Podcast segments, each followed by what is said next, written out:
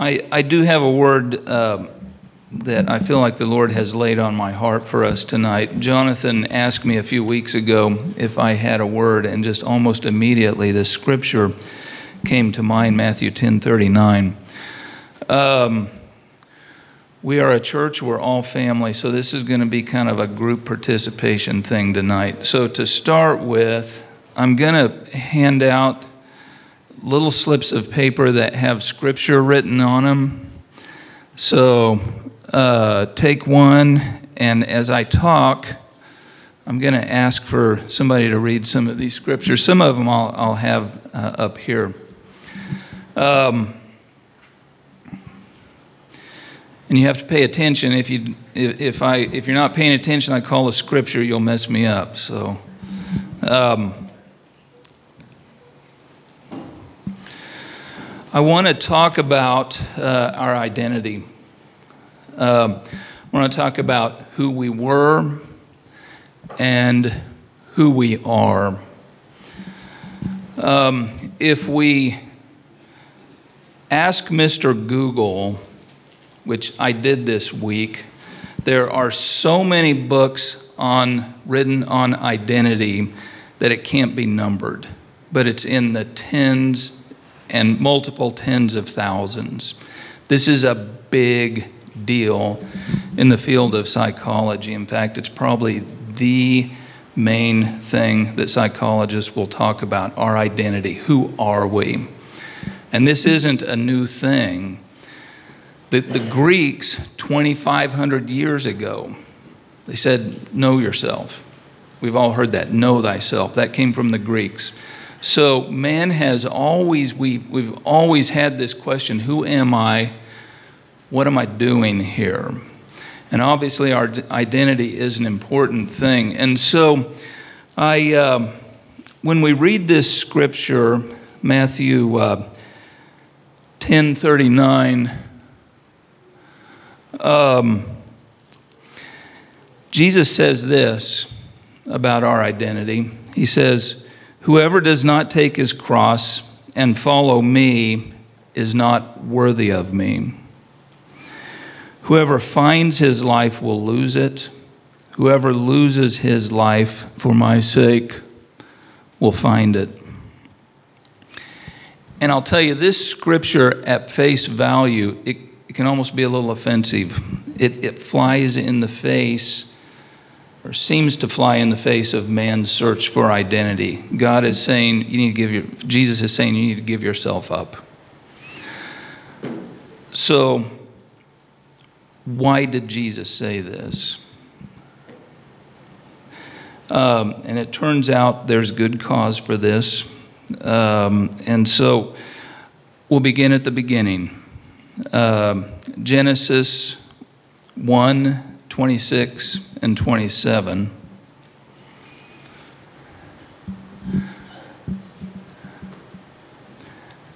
God's been busy making the earth. Uh, he's been at it for six days, and here he is now at the beginning of the sixth day and he says this He says, Let's make man in our image, after our likeness. Let them have dominion over the fish of the sea, over the birds of the heavens, over livestock, over all the earth, over every creeping thing that creeps on the earth. So God created man in his own image. In the image of God, he created him, male and female, he created him. Now, I think it's important when we think about our image, we, we need to understand scripturally what we're composed of. And so, Paul actually lays this out in, uh, in Thessalonians, 1 Thessalonians 5 23. It says, Now may the God of peace himself sanctify you completely Listen, may your whole spirit, soul, and body be kept blameless at the coming of our Lord Jesus Christ. So, when God made us in his image, he made three components and put them together, and he called it a man. We have a spirit, we have a soul, we have our body. Um, our spirit, you might go ahead and put that slide up, Dina. Wow, that's really good. I gave her a doctor like written note thing of that, which you're fortunate she did this because this, this looks, we may not have been able to read the other thing. Um, so, our, our spirit, that's the part of us that communes with God. That's our conscience. This is Christ in us, our hope of glory. That's in our spirit, man.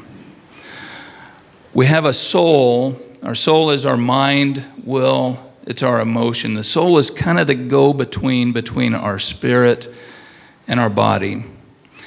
And our body, that's the part you bring to me when, it get, when you get sick. Um, that's the thing you can see in front of you. So when God created Adam, it, the, the red circles up above, that represents God. God is what we call tripartite. He, there's three parts of God the Father, Son, and the Spirit, just like man is tripartite spirit, body, soul. When God makes Adam, he walks with him, and he does this by communing with his spirit. And we can see here, this is represented here. This is before the fall. God's spirit walks with man's spirit. This is when God is walking with Adam in the cool of the afternoon in the Garden of Eden. This is their two spirits coming together. This is Jesus Christ in us now. So we're one. Now, everything's going along good in the garden. They're communing, they're sharing this commonality of spirit. But in the course of things, God tells Adam something in Genesis 2 16 and 17. Who has that scripture? Can you read that?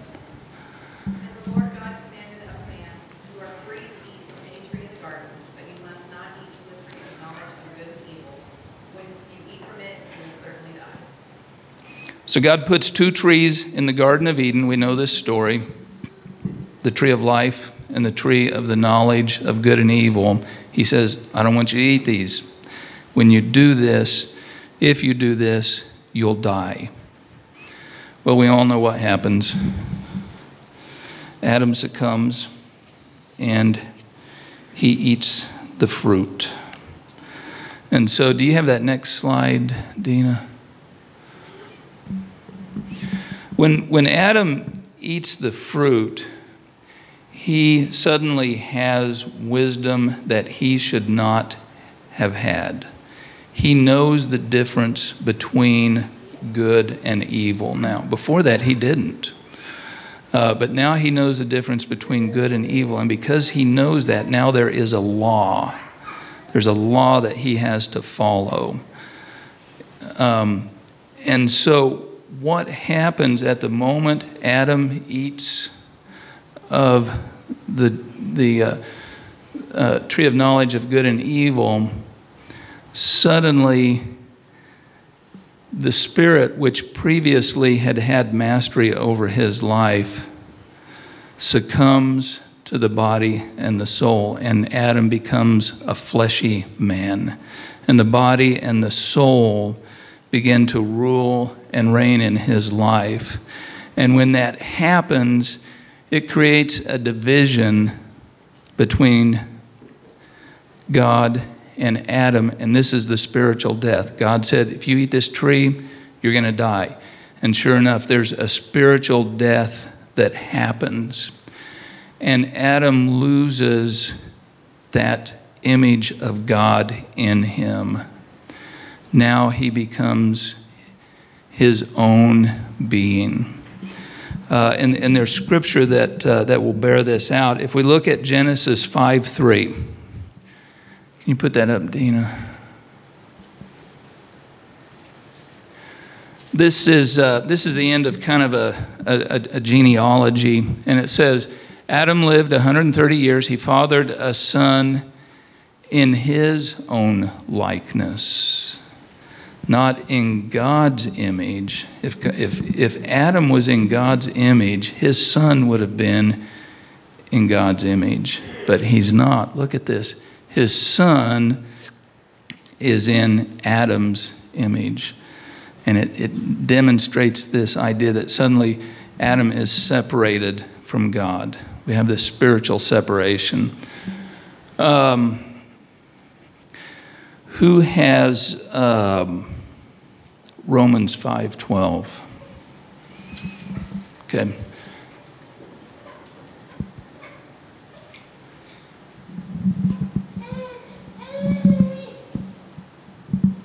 Therefore, just as sin came into the world through one man, and death through sin, and so death spread to all men because all sinned. Yeah. Our great, great, great, great, great, great grandpa Adam sinned.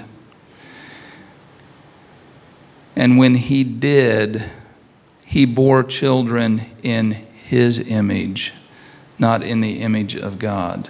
And this is us. This is us before our salvation. We, we are in the image of Adam. Um, who has uh, 1 Corinthians 15 22? Yep. For as in Adam all died, even so in Christ all shall be made alive. Yeah, in Adam, all die. Adam ate the fruit of the tree, and so there was a spiritual death. And because we are sons and daughters of Adam before salvation, we die too. So at the time of our salvation, here's what happens we undergo a, a spiritual circumcision. Our body's cut free from our spirit, and it restores our spirit to its original uh, position of authority over, fle- uh, over the flesh. Uh, Colossians 2 11 through 12. Do you have that, Dina? So in him you were circumcised with a circumcision made without hands by the putting off of the flesh, by the circumcision of Christ. You've been buried with him in baptism, in which you were also raised with him through faith in the powerful working of God who raised him from the dead.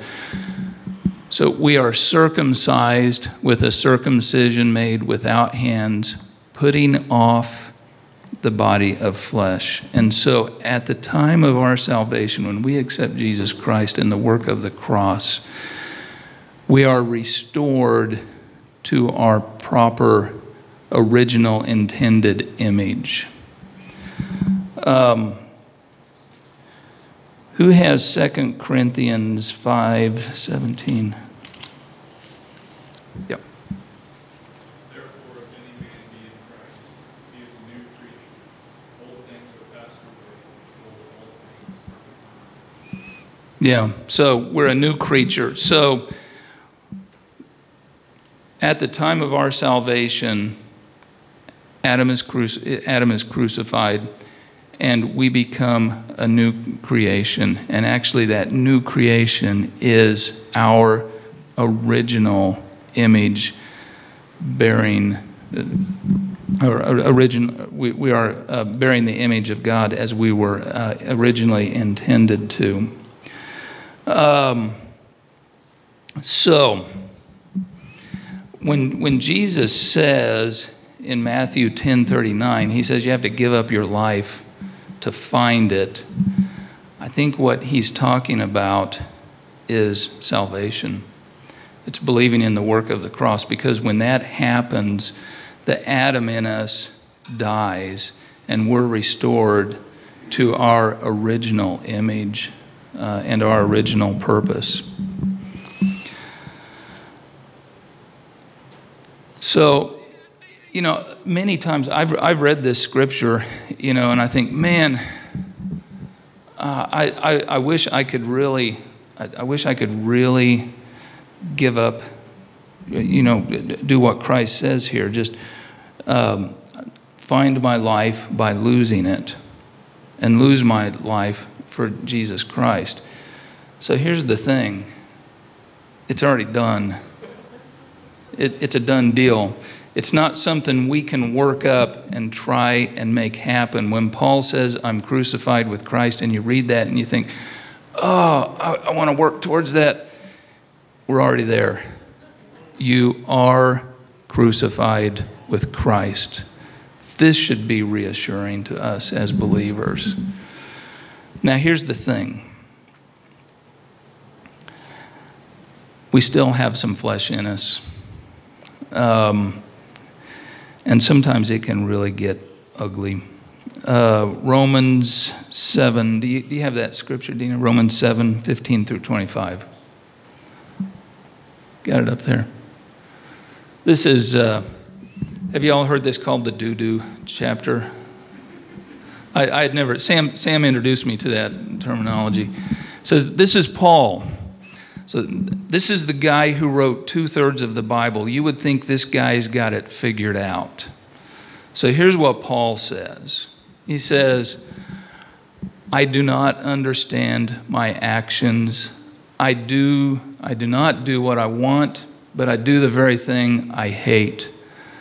Now, if I do what I do not want, I agree with the law, and that's good. So now it's no longer I who do it, but sin that dwells in me. I know that nothing good dwells in me, that is, in my flesh.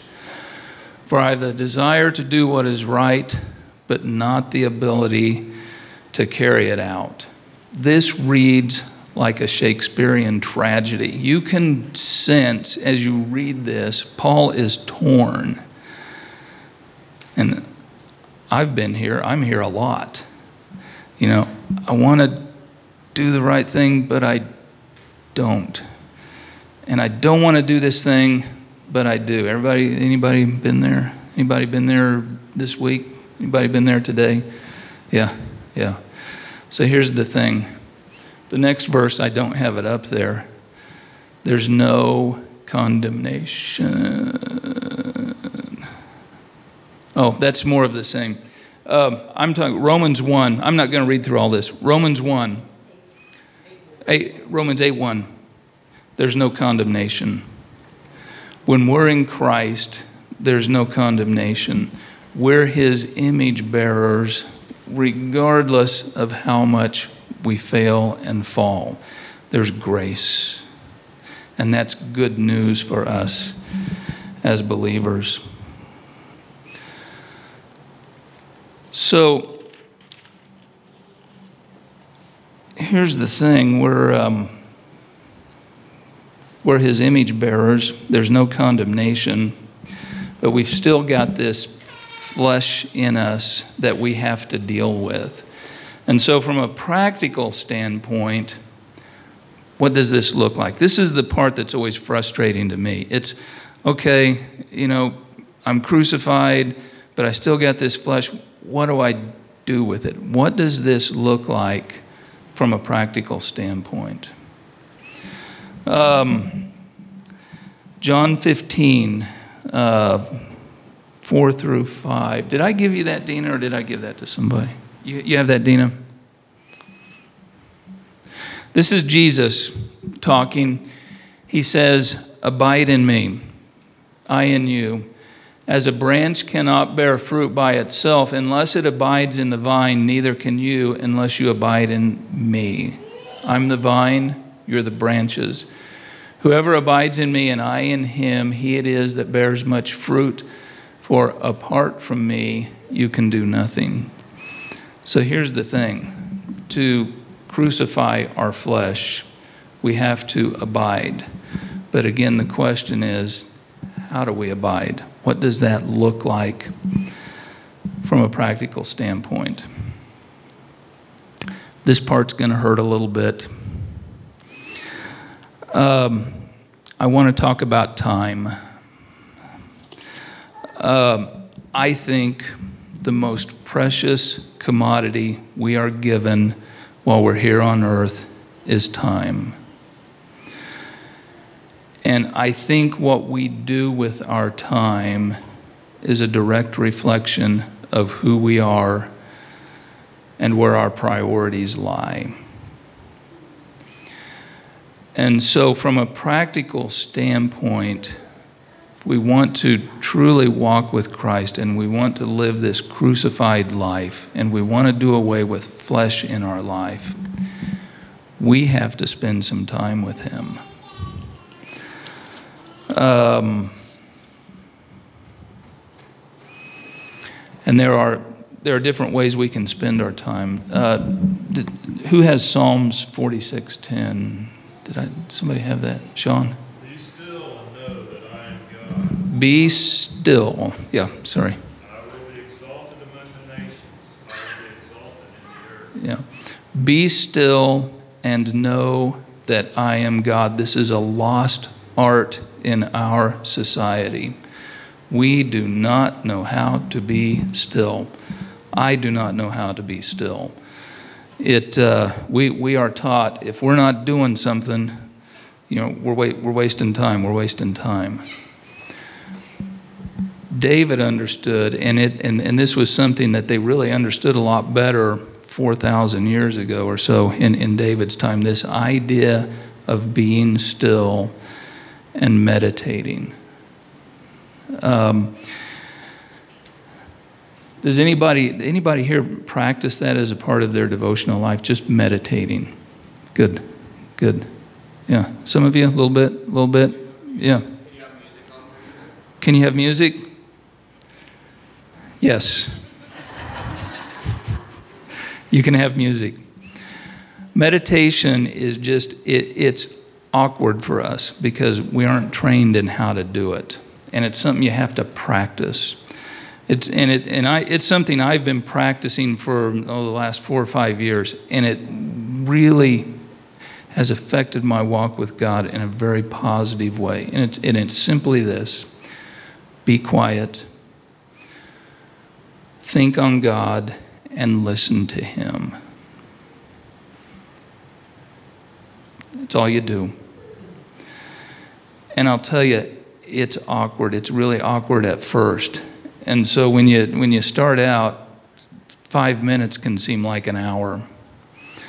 But I would encourage you to pursue this and make it part of your devotional life. Um, I think you will find it really enriches your walk with the Father. Um, the, um, and, and, and if, just a, a, reference, has everybody read Celebration of Discipline or heard the book Celebration of Discipline by uh, Foster? Um, he, he actually was a professor at Friends. Um, uh, it's a very good book, Celebration of Discipline. One of the chapters is on meditation, and, and he really goes into depth on this. And, and, and it's what really taught me how to meditate. Uh, and I I'm not there. I'm still working on it. But, uh, but I would recommend that to anybody who wants to uh, practice meditating with their Father. Uh, who has 1 Thessalonians 5.17?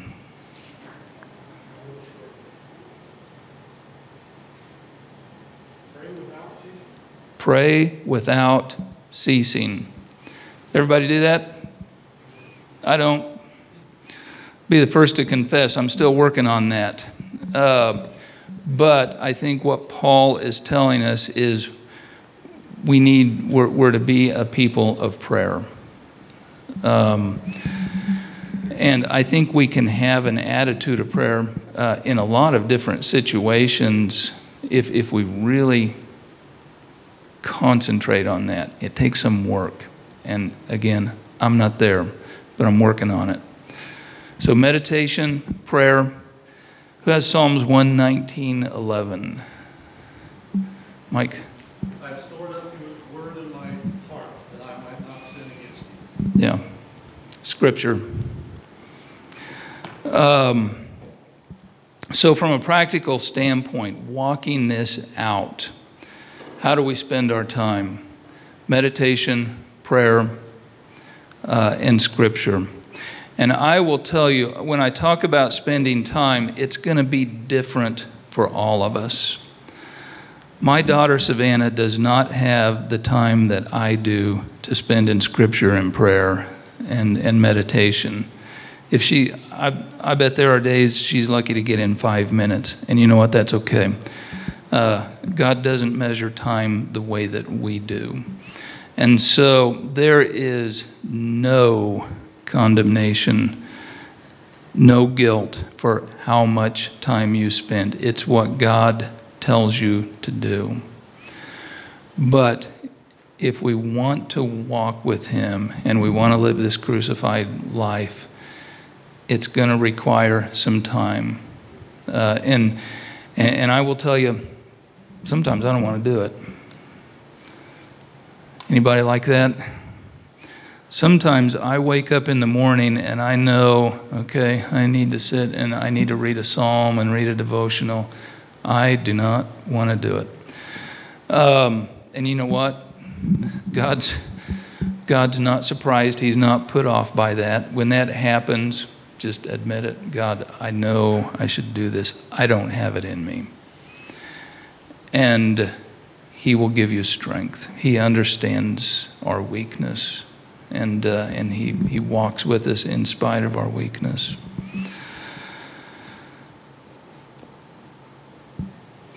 So, back to the original scripture, when Jesus says, lose your life, I think what he's telling us is, I want to restore you to who I made you to be. The life we're losing is the Adam life that's, that's in us. We're losing our flesh life, and we're re- being restored to God's image bearers. So it's a good thing. It's a good thing when he says to do this.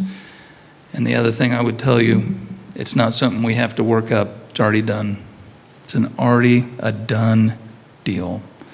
So, church, we should be encouraged by that.